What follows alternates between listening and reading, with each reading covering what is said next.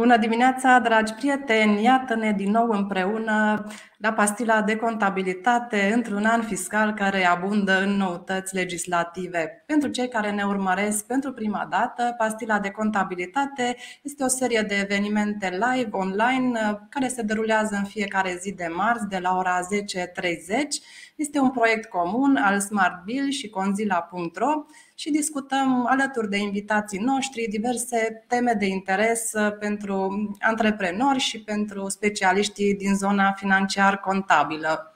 Evenimentul poate fi urmărit pe Facebook, pe pagina de Facebook a Smart Bill sau Conzilla, pe canalul de YouTube al Smart Bill sau pe pagina de LinkedIn a Smart Bill. Astăzi discutăm despre noutăți în legislația muncii. Este o temă foarte vastă.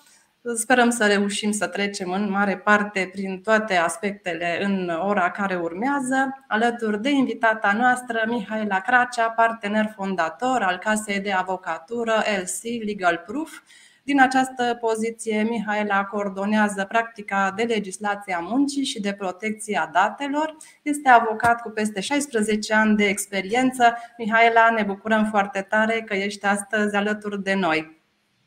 Uh, bună dimineața, Delia! Bună dimineața tuturor uh, invitaților, participanților uh, și eu mă bucur foarte tare. Sper să avem o oră interesantă, sper să schimbăm idei frumoase și utile pentru uh, toată, uh, toți cei care participă și care ulterior vor mai asculta înregistrările.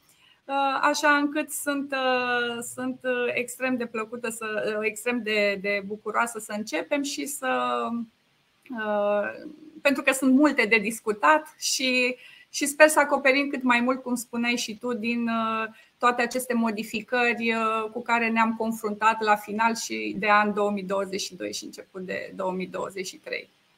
Avem o listă vastă de întrebări. De asemenea, dragi prieteni, ne așteptăm cu interes întrebările voastre pe care le puteți adresa pe pagina de Facebook în secțiunea de comentarii Uh, puteți uh, inclusiv să le adresați în mod anonim, veți uh, regăsi un link unde puteți completa întrebarea în Google Drive, de asemenea pe LinkedIn sau pe YouTube și vom încerca în măsura timpului pe care îl avem să, să răspundem la, la toate sau la cât mai multe.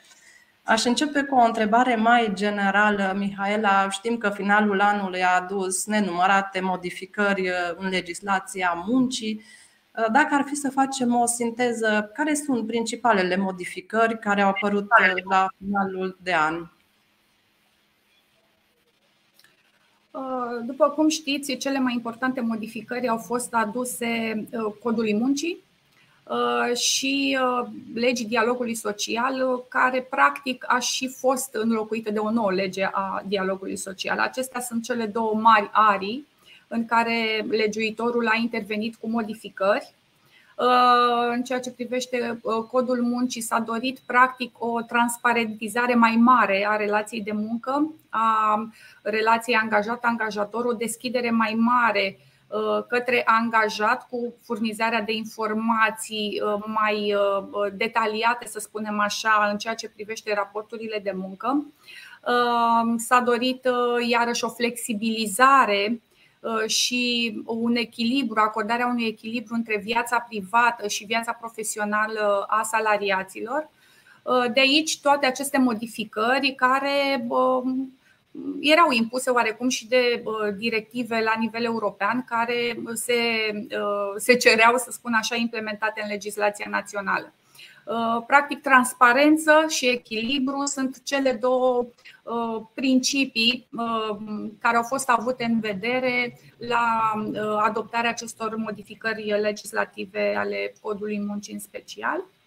În legea dialogului social au apărut de asemenea extrem de multe modificări, multe dintre ele, de exemplu, în ceea ce privește negocierile contractelor colective, în ceea ce privește alegerea reprezentanților salariați sau coborât, să spun așa, pragurile minime de număr de salariați necesari pentru alegerea reprezentanților, pentru inițierea negocierilor, ceea ce practic vine iarăși în, uh, în sprijinul salariaților doritori să, să aibă un reprezentant, să inițieze o negociere colectivă. Bineînțeles, de aici, practic și în codul muncii și în legea dialogului social, avem mai multe articole modificate, mai multe prevederi legale care urmează sau deja, deja sunt implementate de către mulți angajatori și pe care urmează să le, um, să le respecte în continuare. Um, putem începe um, cu codul muncii. Bineînțeles, după cum toată lumea știe și cu siguranță toată lumea s-a aliniat, uh, o modificare uh, importantă tot în, în adusă de modificarea codului muncii este a modelului cadru al contractului individual de muncă, da, care aduce sunt elemente de noutate absolută, să spun așa, dar sunt și elemente care nu au un, un caracter nou absolut, ci sunt elemente care vin să clarifice anumite aspecte. Un, un exemplu simplu ar fi să comunicăm modalitatea salariatului, modalitatea în care se plătește salariul. Noi aveam o practică deja bine stabilită uh, și de foarte mulți ani, cu foarte mici excepții, probabil plata salariului se, se face prin transfer bancar, dar acest lucru acum trebuie prevăzut în mod expres. Deci sunt, sunt aspecte care au fost aduse în legislație din practică, să spunem așa, cum sunt, sunt prevăzute în legislație și altele cu, cu caracter absolut, după care, nou absolut, după cum le vom, le vom discuta pe parcurs. Da, este un model mult mai, mai complex comparativ cu, cu vechea versiune, mai, mai extensiv. Cu toate acestea avem și alte modalități de informare a angajatului, nu doar contractul de muncă, avem și regulamentul intern, care și el a suferit modificări. Da. Și Așa aici, este. Așa este. Regulamentul intern pentru mine, pentru mine reprezintă uh, și tot timpul susțin acest lucru uh, și încurajez angajatorii să se folosească de acest instrument pentru că este un instrument pus la dispoziția angajatorului de către legiuitor, astfel încât să-și stabilească extrem de bine și potrivit propriilor nevoi, da, să-și stabilească niște reguli la nivel de companie. Uh, poate de multe ori regulamentul intern este prevăzut sau este privit ca mm, ceva care we must have it, dar uh, așa cum cât e necesar, cât ne impune legea, dar eu încurajez foarte mult angajatorii să se folosească de acest instrument. Să nu uităm că, deși codul muncii prevede, um, să zicem așa, obligativitatea discutării regulamentului intern cu reprezentanții salariaților, totuși el este un document unilateral al angajatorului. Uh, ceea ce înseamnă că este momentul și document și uh, cel mai potrivit, să spunem așa, document care uh, dă posibilitatea angajatorului să spună ce dorește de la salariați, bineînțeles, în limita al dispozițiilor legale. Nu putem să introducem în regulament ceva contrar dispozițiilor legale. De aceea, orice aspect prevăzut de legislație care nu este suficient de clarificat în legislație, este bine să-l clarificăm prin regulamentul intern. Atunci nu vor exista, um, nu vor exista situații în care, din care nu știm cum să ieșim. Nu știm cum să interpretăm, nu știm cum să mai degrabă cum să aplicăm o dispoziție legală. Cum va fi, de exemplu, și în cazul acelor zile libere nou introduse în codul muncii, da, pentru situații urgente dacă pentru concediul de îngrijitor uh, a apărut un ordin, pentru celălalt aspect nu avem nicio reglementare foarte clară și atunci ce putem să facem este să, să venim uh, cu clarificări prin regulamentul intern, cu clarificări și cu ce ne dorim de la angajat să facă ca să beneficieze de acele zile. Deci, uh, da, regulamentul intern are aceste, să spunem așa, oferă acest beneficiu angajatorilor, iar în ceea ce privește comunicarea lui, vedem o, iarăși o flexibilizare a modului în care comunicăm regulamentul intern. deși și până acum foarte multe companii utilizau modalitatea de comunicare online, să spunem așa, fie că este vorba de transmiterea lui pe e-mail, fie că este vorba de postarea lui pe intranetul societății și așa mai departe, era o oarecare, cel puțin eu am constatat-o, o oarecare rezervă, o oarecare temere în a comunica regulamentul intern în aceste modalități electronice, să spunem așa, și încă se păstra acea modalitate și care de altfel este, este total în regulă, de luare la cunoștință prin semnătură. Da. da, era publicat într-un loc variantă tipărită și era semnat pentru luare la da. cunoștință da. într-o listă da, anexă. Da, da. Iată că, iată că acum legiuitorul vine și spune foarte clar, puteți comunica regulamentul intern în formă electronică, cu condiția însă, cu condiția însă ca salariatul să-l poată downloada și să-l poată printa dacă dorește. Da? Deci să putem face acest lucru. Recomandarea mea este Bineînțeles, pentru că tu, ca și angajator, dacă, dacă va fi cazul, trebuie să dovedești că ai comunicat regulamentul intern da, la timpul potrivit, să spunem așa, și persoanei potrivite. Recomandarea mea este ca în măsura în care acest regulament este postat pe intranetul societății, acest lucru să fie dublat totuși de un e-mail către salariați da, prin care să fie informați. Atenție, s-a, s-a urcat nou, noua versiune a regulamentului intern sau Poți găsi în cazul salariaților noi, poți găsi regulamentul intern aici. Suntem la dispoziția voastră pentru a discuta orice aspecte, neclarități și așa mai departe. Um, deci suntem mai flexibili, să spunem așa, în ceea ce privește comunicarea regulamentului intern. Avem o întrebare de la da. domnul Ioan Crișan. Ne întreabă exact pe tema aceasta dacă există undeva un model de regulament intern, mă gândesc din partea unei instituții, din partea instituțiilor. Sincer, uh.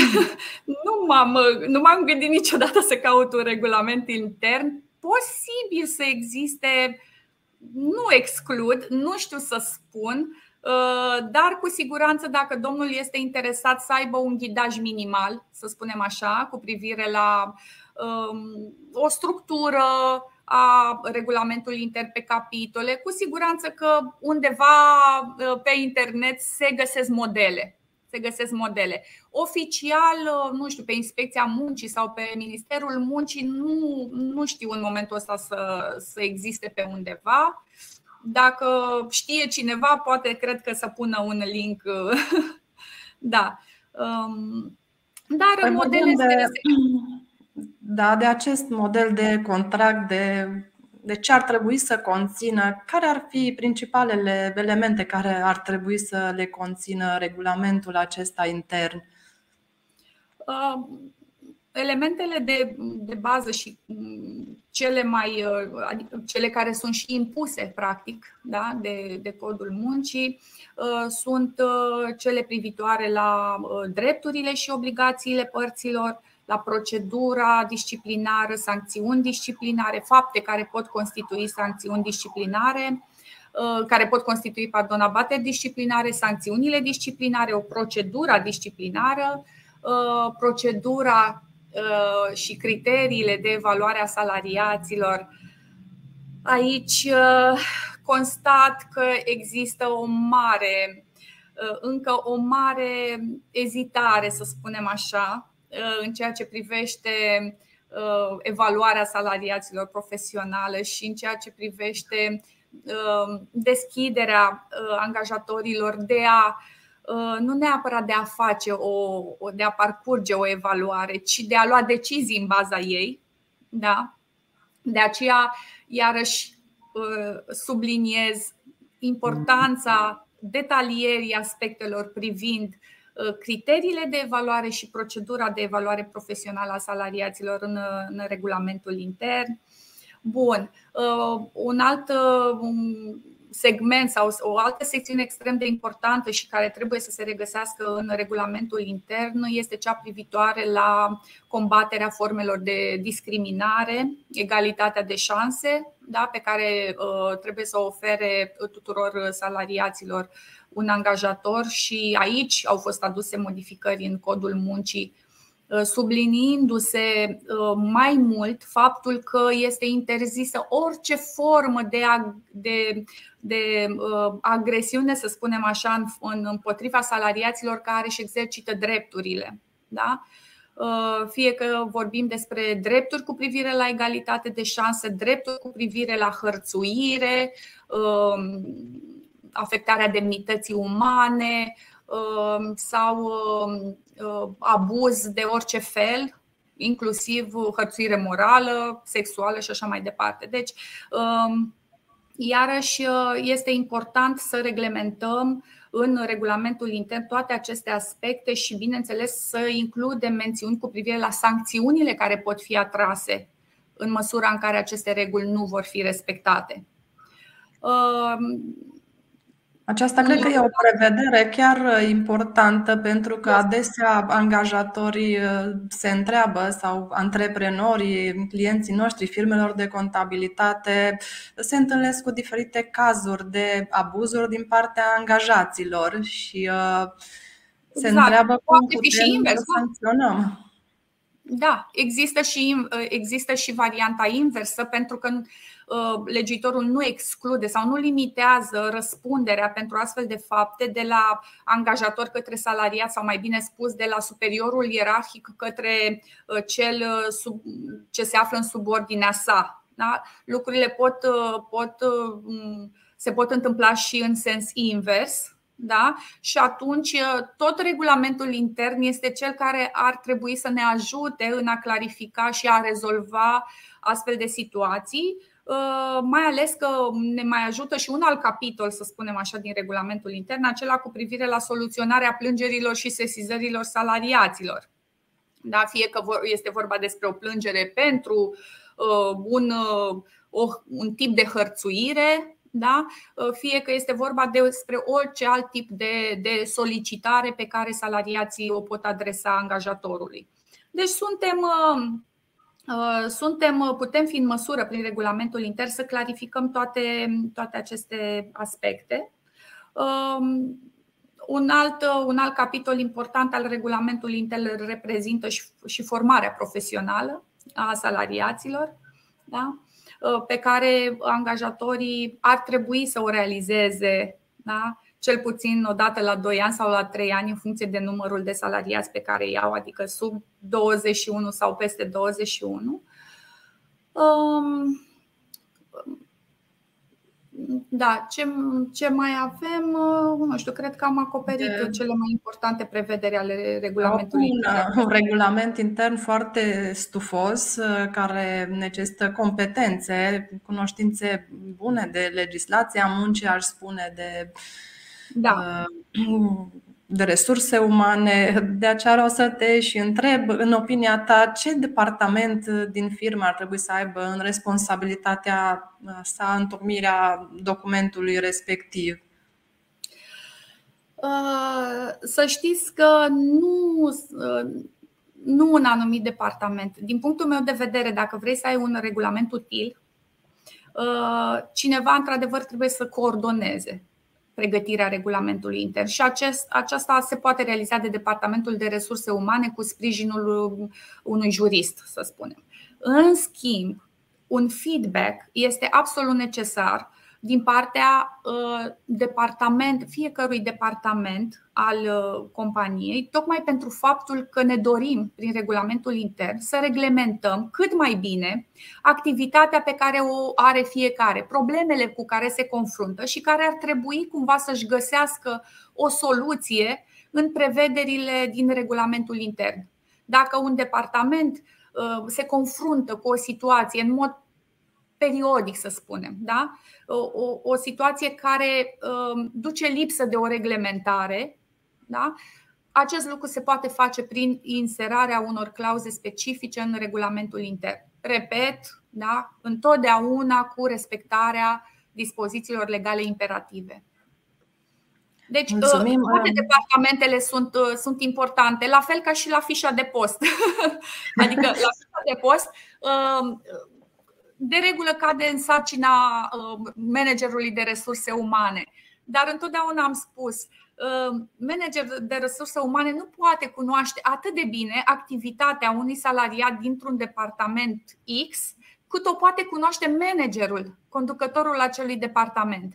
De aceea, departamentul de resurse umane, cel de legal, întotdeauna trebuie să fie într-o strânsă colaborare cu celelalte departamente și celelalte departamente să aibă deschiderea de a oferi sprijin, pentru că acest sprijin nu vine decât să-i ajute pe mai târziu.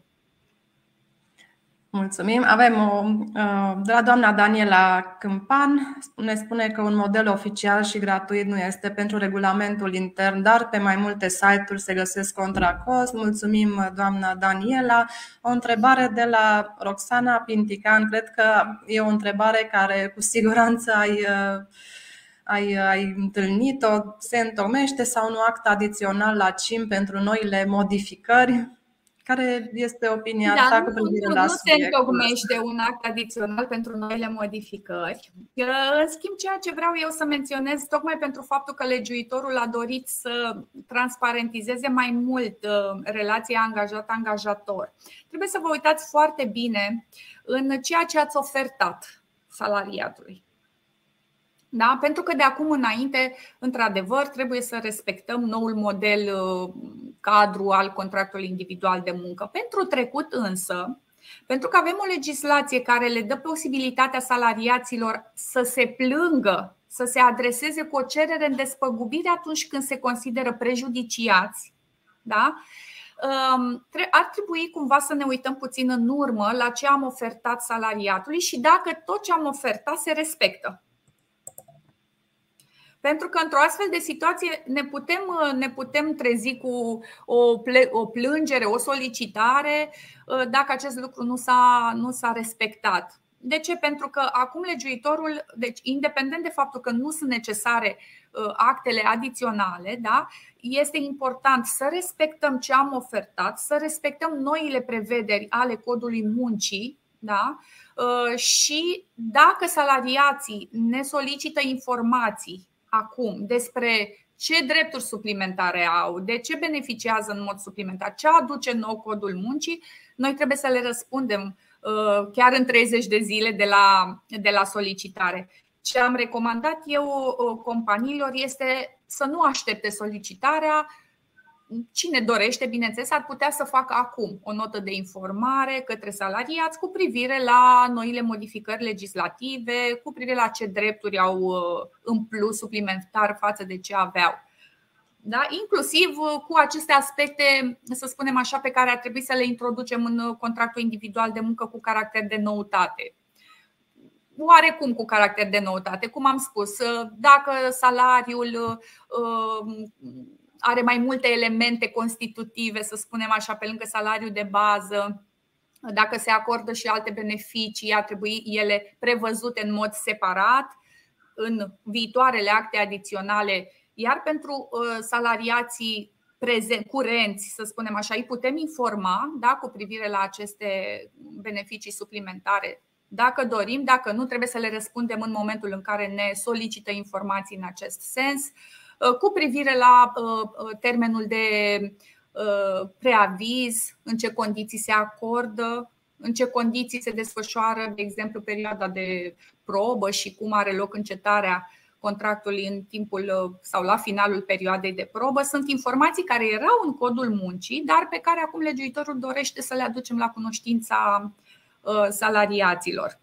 Um, lucru care um, poate că ne scutește de niște, de niște discuții ulterioare cu salariații, pentru că nu de foarte, mult, de foarte puține ori uh, contractul individual de muncă fiind uh, destul de simplist, da, în forma lui uh, cadru, să spunem așa, au fost momente în care salariații au simțit nevoia să, să cunoască mai multe detalii despre, despre anumite lucruri. Uite, de exemplu, un, un aspect care care a fost introdus acum, cel cu privire la perioada de probă, uh, deși în uh, codul muncii ai posibilitatea să extinzi această perioadă de probă în cazul în care salariatul intră într-un concediu medical în timpul perioadei de probă. Legiuitorul încă nu a clarificat acest aspect în mod expres.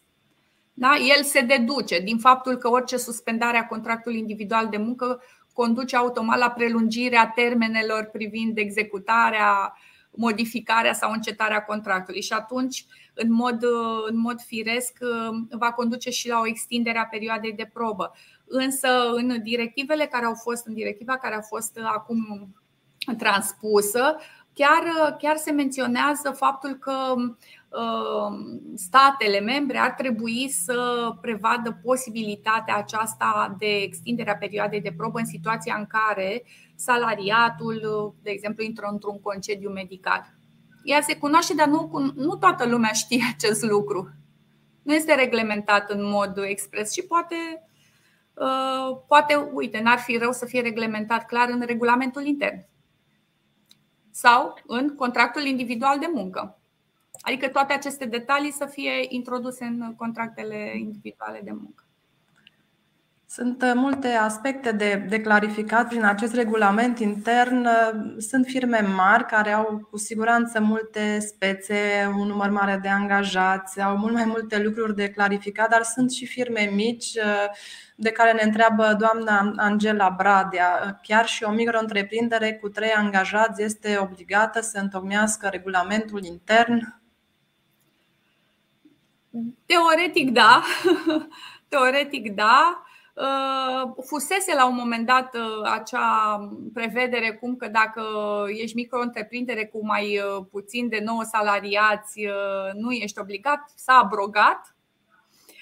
Teoretic da, practic ce să vă spun, într-adevăr pare un pic cam mult pare un pic cam mult, dar uh, pornind, să spunem așa, de la elementele de bază pe care trebuie să le um, cuprinde regulamentul intern, cred că chiar și pentru trei salariați nu ar fi uh, total uh, nepotrivit, să spunem așa, să le stabilim acele reguli. Până la urmă că avem 110 sau 3 salariați și aceia trei trebuie să cunoască niște drepturi pe care le au și niște obligații pe care le au și ce li se poate întâmpla în cazul în care nu le respectă. Da, deci trebuie să aveți regulament uh, intern. Ce, ce valoare juridică are practic acest regulament intern? Uh, cum l-am putea utiliza în cazul în care avem un conflict de muncă cu nu neapărat un o dezbatere pe tema unei, uh, unui aspect în relațiile de muncă între angajat și angajator. Uh, regulamentul intern este obligatoriu. În momentul în care l-am comunicat, el devine obligatoriu pentru salariați. Prin urmare, în momentul în care o, o prevedere din regulamentul intern nu este respectată, fie de angajat, fie de angajator, oricare dintre părți se poate adresa dacă nu reușește o rezolvare amiabilă la nivelul companiei, se poate adresa, de exemplu, instanțelor de judecată da? pentru despăgubiri, pentru a se solicita respectarea drepturilor lor.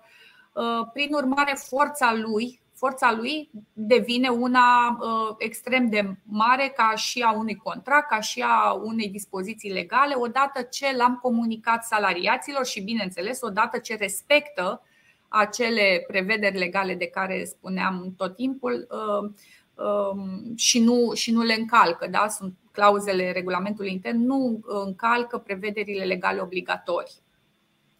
Uh, deci este un instrument extrem de util, cum spuneam, pe care îl poți folosi uh, pentru a rezolva situații conflictuale. Iarăși este un instrument care poate lucra împotriva ta sau, care, sau cel puțin care nu te poate ajuta dacă nu este uh, suficient de detaliat sau suficient de clar. Poate să fie deci, chiar o, o piedică a rezolva niște lucruri. Dacă nu găsești o prevedere în contractul de muncă sau o prevedere în lege care să te susțină. Ne întreabă doamna Daniela Câmpan că dacă au luat la cunoștință de completările regulamentului intern, se mai face nota de informare dacă au luat la cunoștință, ă, tocmai, a luat la cunoștință se poate realiza, cum spuneam, în mai multe modalități. Iar ă, dovada că au luat la cunoștință revine angajatorului în situația unui conflict. Ă, se poate lua la cunoștință prin semnătură, cum spuneam, da? am semnez și confirm că am luat la cunoștință de regulamentul sau că mi s-a comunicat regulamentul intern, pun data și semnătura și atunci data respectivă este data luării la cunoștință sau data comunicării în uh, una dintre variantele despre care vorbeam electronice. Da? Uh, iarăși, lucru care se poate, se poate realiza fie prin transmiterea regulamentului intern pe e-mail și atunci ar trebui să am o dovadă că am transmis, poate și un read receipt activat, Uh, faptul că l-am postat undeva, dar am informat prin e-mail salariații că a fost postat și iarăși trebuie să fac dovada că am informat salariații cu privire la existența și locul în care există regulamentul intern, unde îl pot identifica, pot să le furnizez și un link. Deci, cu cât, cu cât fac mai multe Uh, mai mulți pași, să spunem așa, mai multe demersuri către salariat, cu atât voi da dovadă de bună credință, de transparență uh, și nimic nu sau nimeni nu poate contesta acest demers de comunicare. Câtă vreme fac dovada într-o formă sau alta că am adus la cunoștința salariaților noi sau celor existenți a regulamentului intern a oricăror modificări. Ă, tot aici aș vrea să fac o precizare, pentru că la nivel de companie, acte unilaterale ale angajatorului nu ă, putem avea de mai multe tipuri. O procedură internă, un, o politică internă, toate aceste și inclusiv decizii ale angajatorului punctuale sau pe situații, situații ă, extrem de aplicate toate acestea ar trebui cumva, nu că ar trebui cumva, ar trebui să fie comunicate în aceeași modalitate și ar trebui menționat undeva în regulamentul intern ca și acestea da, produc efecte față de, de salariat și față de angajator de aceeași manieră în care produce efecte și regulamentul intern și sunt obligatorii odată ce sunt comunicate în aceeași manieră în care se comunică și regulamentul intern. Pentru că um, atâta vreme cât suntem în, uh, să spunem, uh, în uh, parametrii dispozițiilor legale, putem, putem elabora orice fel de proceduri și politici interne. Chiar uneori este necesar. Și chiar, chiar voiam să menționez un lucru extrem de important al conflictului de interese. Noul cod al muncii prevede posibilitatea da, de a ne angaja la angajatori diferiți. Era posibil, era posibil cumulul de funcții și anterior acestor modificări. Da? Nimic nu împiedica un salariat să lucreze și pentru alt angajator sau să aibă două contracte de muncă la același angajator. Acum s-a clarificat, nu am voie să suprapun programul de muncă, da? dar un conflictul de interese la noi nu are o reglementare decât în ceea ce privește funcționarii publici, în domeniul public. În domeniul privat, conflictul de interese nu are o reglementare. Și este cu atât mai problematică situația atunci când permitem salariaților da, să aibă contracte de muncă și să lucreze pentru mai mulți angajatori. E, acest conflict de interese este un subiect care poate face, uh, care obiectul unei politici interne. Ce înseamnă conflict de interese?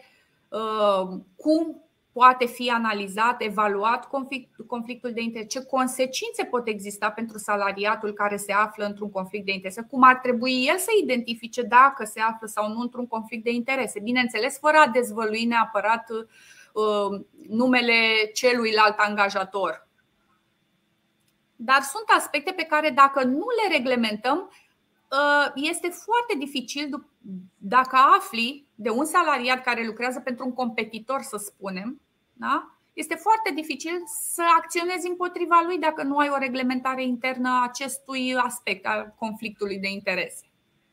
Lucru care se poate detalia fie în regulamentul intern, fie într-o politică internă. Mulțumim, Mihaela. Am discutat puțin mai devreme, ai amintit despre absențele nemotivate de la muncă. Este o problemă cu care se confruntă angajatorii din anumite domenii, pur și simplu se trezesc în situația în care angajatul nu, nu apare la muncă și uh, aici au existat câteva modificări legislative dacă ai putea, te rog să, să ne spui ce ar trebui să știe angajații și angajatorii cu privire la noile modificări și voi uh, citi și o întrebare care a venit uh, cumva tot pe această idee da. Uh, și care sună așa. Până la aceste modificări, dacă un angajat absentat de la muncă îi puteam suspenda contractul de muncă, acum cum putem ști dacă situația lui se încadrează în cele 10 zile de absențe nemotivate permise sau nu? Ce se întâmplă dacă vine la muncă după 3 zile și el susține că are dreptul la 10 zile de absențe nemotivate? el are dreptul la 10 zile, dar nu sunt chiar nemotivate. Nemotivate pot deveni. El are dreptul la 10 zile, dar el, uh, e adevărat, um, este vorba despre uh, situația apariției unor evenimente de urgență, să spunem așa, da? care, uh, care nu îți dau posibilitatea ție ca salariat da? să iei acordul prealabil al angajatorului, să da? Pentru că asta este natura absenței, da? este cerută, este impusă de o urgență. În schimb, asta nu te scutește pe tine salariat de a face dovada ulterior da? a acestei urgențe. Lucru de, de care depinde uh, calificarea absenței tale. Este uh, motivată sau nemotivată. Da? Și atunci revin din nou la regulamentul intern. Pentru că, așa cum spuneam la început, legiuitorul aici nu prea ne ajută. Deocamdată, poate vor apărea alte reglementări suplimentare. Dar revine iarăși ă, angajatorului posibilitatea și dreptul de a reglementa prin regulamentul intern ce dovezi anume trebuie să-mi facă salariatul pentru a dovedi că a absentat motivat, urgența uh, a ceea ce s-a întâmplat, uh, în cât timp trebuie să-mi fac această dovadă. Da? E, lucrurile acestea, dacă nu se vor întâmpla, atunci voi avea ca și angajator dreptul de a considera acea absență de la locul de muncă drept absență nemotivată și uh, pare, un, pare într-adevăr un drept al salariatului tocmai vis-a-vis de uh, acest echilibru pe care uh, legiuitorul vrea să-l aducă între viața profesională și cea personală, dar să nu uităm că totodată vine și spune angajatorul, legiuitorul, că tu trebuie să-ți și recuperezi acele zile. Da? Lucru pe care iarăși trebuie să-l, să-l reglementăm. Cum se va recupera Uh, cum se va recupera ziua de absență în acest scop. Se va recupera într-o perioadă X de la absentare maxim. Se va acoperi în maxim o lună. Nu ne împiedică nimic să stabilim în regulamentul intern acest lucru. Da? Perioada de absență pentru acest scop se va recupera în termen de o lună, să spun, sau două, după cum dorește fiecare, de la momentul absentării. Cum se poate recupera? Prin acord între angajat și angajator, ținând seama și de nevoile angajatorului. Eu, ca și angajator, am ținut seama de nevoia ta salariat la un moment dat.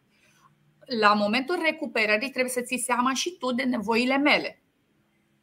Da? Și atunci, trebuie să, dacă există un echilibru, el trebuie să existe de ambele părți și atunci uh, pot stabili prin regulamentul intern faptul că salariatul va desfășura activitate pentru recuperarea zilelor de absență în această modalitate sau în această modalitate uh, fie prin efectuarea de ore suplimentare, dar cu respectarea timpului maxim de lucru, uh, fie prin, de regulă, cam, cam prin efectuarea de ore suplimentare pentru că nu văd o altă modalitate în care să, să-ți acoperi, să spunem așa, perioada asta de, de absență.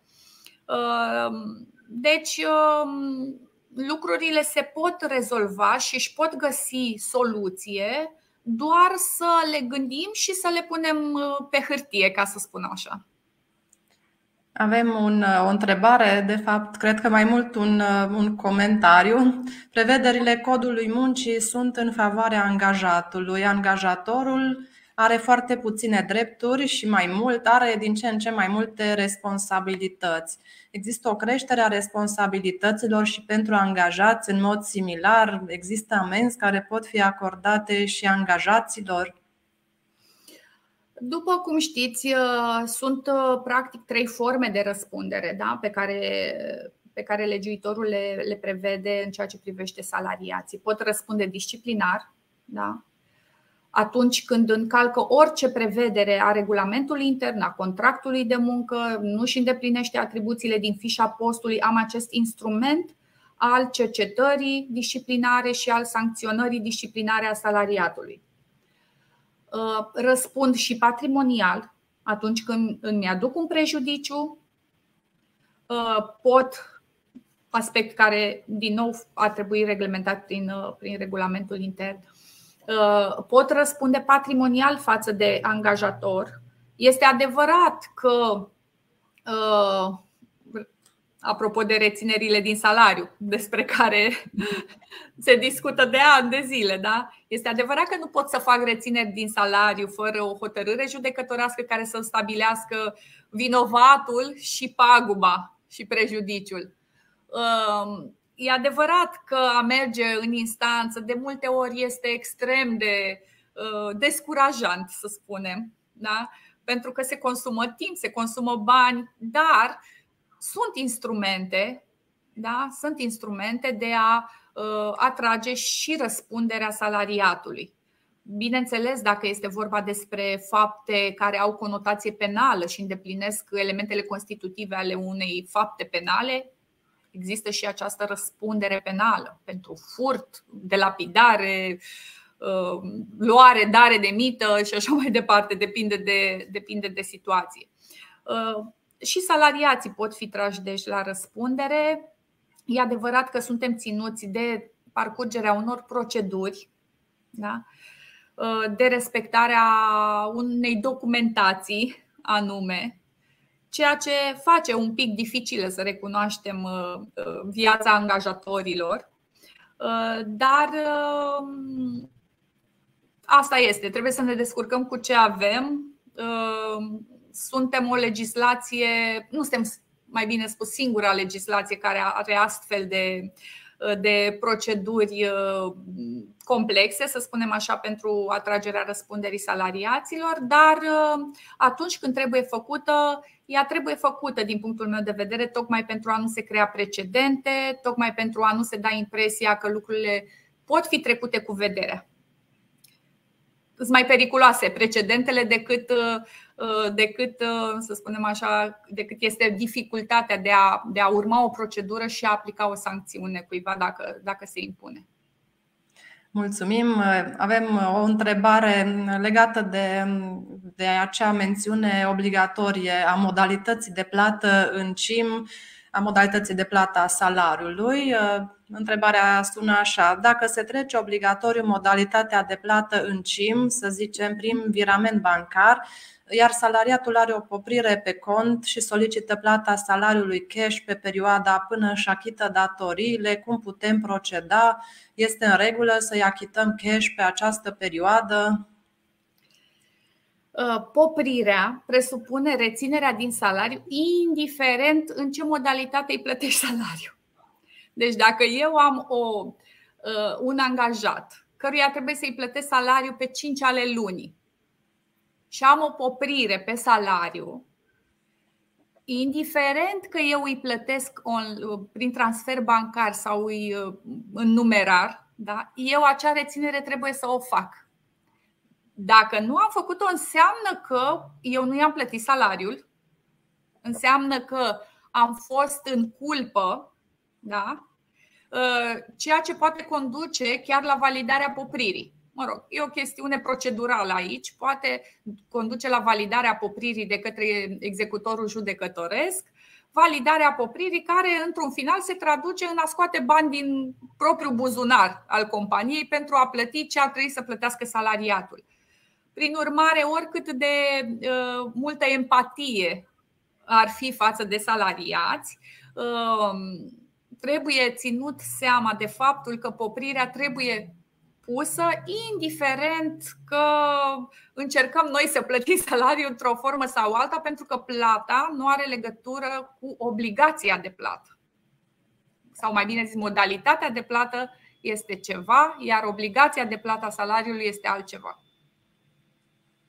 Mulțumim.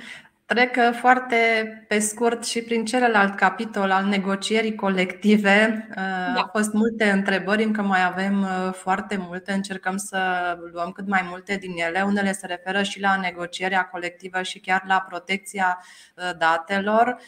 Negocierea aceasta colectivă a devenit obligatorie pentru angajatorii cu cel puțin 10 salariați.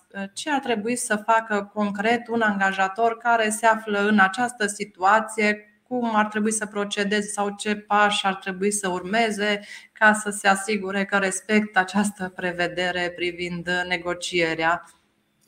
Da. Uh, negocierea, uh, după cum, după cum se știe, poate să fie inițiată atât de angajator cât și de către angajat. Uh, de cele mai multe ori, exceptând companiile foarte mari, da, cu sute și mii de angajați care au sindicate, care sunt extrem de bine organizate din acest punct de vedere. În ceea ce privește restul companiilor, um, negocierea de regulă a fost inițiată de angajator. Uh, fie din proprie inițiativă, să spunem așa, fie în urma unui control de la ITM, uh, care a constatat că are un număr de salariați și că n-a inițiat negocierea contractului colectiv de muncă și care a primit o măsură în acest sens. Bun. Um, prin urmare, um, Teoretic, angajatorul ar putea să aștepte inițierea negocierii din partea salariaților, dar practic s-ar putea să nu se întâmple. Și atunci, pentru că totuși angajatorii au obligativitatea să arate că au inițiat negocierea contractului colectiv de muncă, ar trebui în primul și în primul rând să vadă dacă au cu cine negocia. Ceea ce înseamnă că dacă am un număr extrem de mic de salariați, pot negocia cu toți, da? cu 10 de exemplu, dar dacă am, dar dacă am mai mulți, 50, 100, 200, este puțin probabil să, să ne imaginăm că putem uh, negocia cu fiecare în parte și atunci uh, trebuie să, să ne gândim uh, cum să ajutăm salariații să-și aleagă niște reprezentanți. Iarăși, lucru pe care ei pot face oricând, dar nu-l fac. Și atunci putem avea, să spunem așa, o minimă inițiativă în a le comunica salariaților că au un că sunt în număr de și că ar fi indicat pentru o mai bună comunicare cu angajatorul să-și aleagă reprezentanți și că societatea oferă tot sprijinul său logistic, să spunem așa, pentru că, în paranteză fie spus, nu avem voie să ne, să ne interferăm în procesul de alegere, uh, oferă sprijinul său logistic uh, pentru alegerea reprezentanților. Oferă cadrul, locația, oferă posibilitatea de comunicare a candidaturilor, să spunem așa, Uh, deci, primul pas într-o negociere de contract colectiv de muncă este alegerea reprezentanților salariaților. Uh, deci, discutăm pentru situația în care nu avem un sindicat da, cu care da. să discutăm. Bun. Și al doilea pas, după ce s-au ales reprezentanții salariaților, uh, putem iniția negocierea prin transmiterea unei invitații da, prin transmiterea invitației la negociere, în care să se menționeze data, prima dată când se pot întâlni părțile, care este situația economică la nivelul companiei, pentru că trebuie să fim transparenți puțin și să vedem care și să le furnizăm reprezentanților salariaților informații despre situația economică, fără fără a merge într-atât de adânc încât să, să dezvăluim informații confidențiale, dar cel puțin situația generală, economică, organizarea activității, uh, anumite decizii care pot avea impact asupra salariaților ar trebui comunicate Aici, uh, făcând o paranteză, ele ar trebui comunicate periodic dacă ar fi să ne, să ne raportăm la, legea 467, dacă nu mă înșel, privind informarea salariaților. Bun. Și după ce se comunică de către angajator, um, să zicem chiar o versiune a contractului colectiv de muncă sau cel puțin niște aspecte pe care uh, angajatorul ar dori să le reglementeze prin contractul colectiv de muncă, urmează, să spunem așa, mingea este la, în, uh, în uh, câmpul salariaților, vor trebui și ei să vină cu un răspuns dacă doresc, dacă nu doresc să negocieze propriile doleanțe ce ar dori să, să fie inclus în contractul colectiv de muncă ca și drepturi, beneficii pentru ei. Deci, uh, cam aceștia ar fi pașii, să spunem așa, ar, ar necesita oarecare proactivitate din partea angajatorului pentru alegerea reprezentanților ca prim pas și apoi pentru inițierea negocierii, care, după cum știm, nu trebuie să se finalizeze cu un contract da? colectiv de muncă, dar ea trebuie dovedită. Faptul că am negociat este un aspect uh, uh, pe care trebuie să-l, să-l dovedim. Doamna Mariana Herta ne întreabă dacă avem contract colectiv, mai este obligatoriu regulamentul intern? Da, da. Răspunsul pe scurt este da.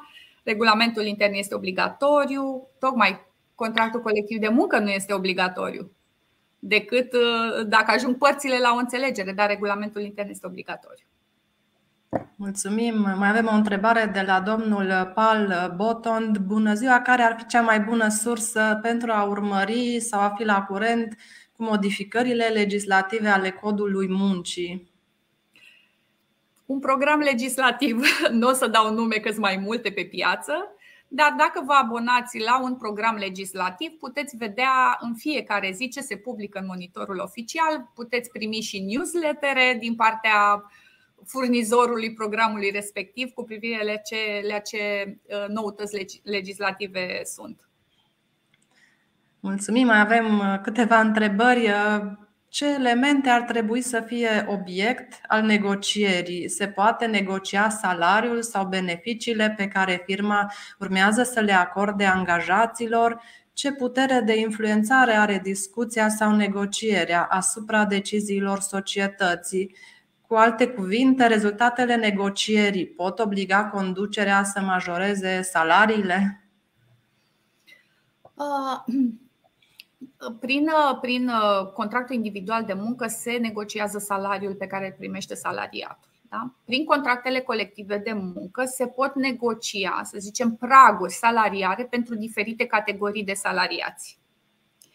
Uh, pe care angajatorul, dacă le acceptă și se semnează un CCM, va trebui să le și aplice. Uh, deci, salari, salariul ca și, ca și, să spunem așa, element aplicabil individual fiecărui salariat, se negociază prin contract individual de muncă. Dar praguri salariale pentru diverse categorii de salariați se pot stabili prin contractul colectiv de muncă. Ehm, se pot, uh, se pot negocia diverse beneficii de la număr suplimentar de zile de concediu, de odihnă, uh, de la uh, alte beneficii în funcție de realizările societății, de la um, alte beneficii, să spunem așa, care nu țin de realizări de realizările societății, cum ar fi dacă nu sunt, dacă nu sunt prevăzute în contractul individual de muncă, da? Cum ar fi um, abonamente de diverse tipuri la diverse servicii, um, număr de absențe, de exemplu, pentru diverse situații, da? absențe care să nu afecteze drepturile salariale, deci uh, pentru care angajatorul să plătească în continuare drepturi salariale. Uh, sunt uh, extrem de multe, să spunem așa, aspecte pe care părțile le pot negocia. Bineînțeles, cele mai importante sunt cele care țin de bani, să spunem așa, de, de beneficii financiare. Acestea sunt cele mai, cele mai dorite de, de foarte multe ori. Uh, bineînțeles, se, pot, se poate negocia o indexare a salariilor în funcție de indicele de inflație sau fără a ține seama, se poate negocia o indexare automată, anuală a salariilor cu, un anumit, cu o anumită sumă sau un anumit procent. Deci plaja de, de negociere este destul de largă. În schimb, ce se întâmplă dacă nu ajungem la o înțelegere? Așa ca idee generală, trebuie să știți că acest lucru poate da naștere conflictelor de muncă. Da? Dacă nu ajungem la o înțelegere și la semnarea unui contract colectiv de muncă, uh, putem teoretic uh, ne putem confrunta cu un conflict de muncă fără a intra în aspecte procedurale, în fine, salariații pot ajunge să înceteze activitatea, să spunem așa, până se ajunge la o soluție. Acum, acest aspect uh, depinde de la, de la companie la companie. Da, acest lucru, într-adevăr, se, se, se întâmplă destul de des, după cum ați văzut în uh, spațiul public, în uh, diverse domenii de activitate, unde, cum spuneam, sunt sindicate puternice care își susțin drepturile salariaților. Avem o întrebare, am mai răspuns puțin mai devreme la ea, poate o mică, o mică sinteză. Suntem o societate care are peste 11 angajați, însă niciunul dintre aceștia nu dorește să negocieze colectiv. Ce ar trebui să fac în calitate de administrator pentru a fi în regulă cu toată procedura? Trebuie să întocmesc ceva documente că ei nu doresc negociere colectivă? Da, cum spuneam, se inițiază negocierea de către angajator, după care salariații răspund dacă doresc sau nu să negocieze. Și dacă răspund în scris, ca să avem și noi o dovadă, da? că nu doresc uh, negocierea contractului colectiv de muncă, cel puțin uh, la acest nivel angajatorul este uh, acoperit, să spunem. Da? A făcut dovada că a inițiat negocierea, Bineînțeles că salariații au doar dreptul de a participa la negociere, nu au și obligația de a o face. Deci dacă doresc bine, dacă nu, nu. Și vor primi, angajatorul poate primi un răspuns negativ în acest sens din partea salariaților respectivi.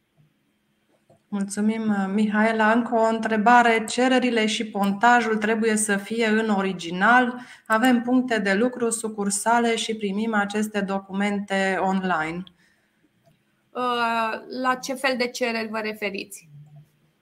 Nu este, nu este menționat în, uh, în, uh, în această întrebare. Da, cererile de orice fel, probabil că doamna se referă sau domnul nu mai am reținut cine a pus întrebarea.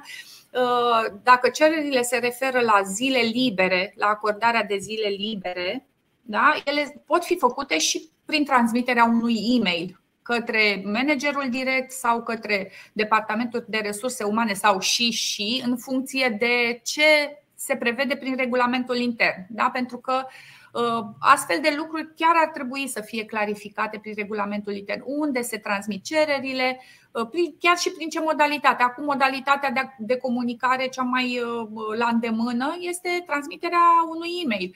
Bineînțeles că sunt companii care au dezvoltate Uh, platforme în care salariații își pot face cereri de concediu, da, intrând în platformă și uh, parcurgând anumite etape.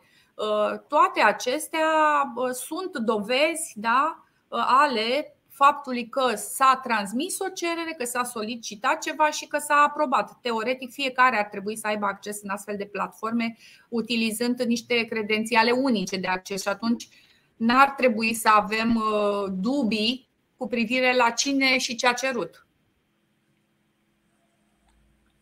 Mulțumim. Uh, au fost uh, foarte multe întrebări astăzi, Mihail. Am avut și noi o listă întreagă. S-au adăugat întrebările celor care ne-au urmărit. Îți mulțumim foarte mult pentru deschiderea de a. Mare drag, nici nu știu când a trecut o oră, sincer. Da, a trecut. Uh, Întrebările în domeniul acesta sunt uh, fără sfârșit, sunt nelimitate, așa că oricând cu drag putem relua aceste discuții în funcție de disponibilitatea și a voastră, oricând. Mulțumim, dragi prieteni, vă mulțumim pentru că ne-ați urmărit, vă mulțumim pentru interesul arătat acestui subiect, pentru întrebările pe care le-ați adresat. Să ne revedem cu bine marțea viitoare, tot de la 10.30, aici pe Facebook, YouTube sau LinkedIn. O zi bună! La revedere, numai bine, o zi bună!